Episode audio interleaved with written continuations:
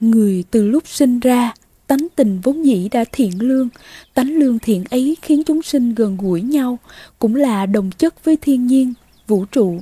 Vì nhiễm thói quen tình trường thế tục của đời sống quanh mình, theo thời gian mà con người trở nên khác biệt, dần xa rời nhau, xa rời đức tánh thuần lương thanh tịnh thuở ban sơ của trời đất. Việc tu tập là sửa chữa các thói quen bất thiện mà con người đã bị ô nhiễm trong quá trình sinh trưởng giữa đời, sửa chữa để cho thân tâm, ý niệm trở lại đức tánh thuần lương thanh tịnh vốn có của nó.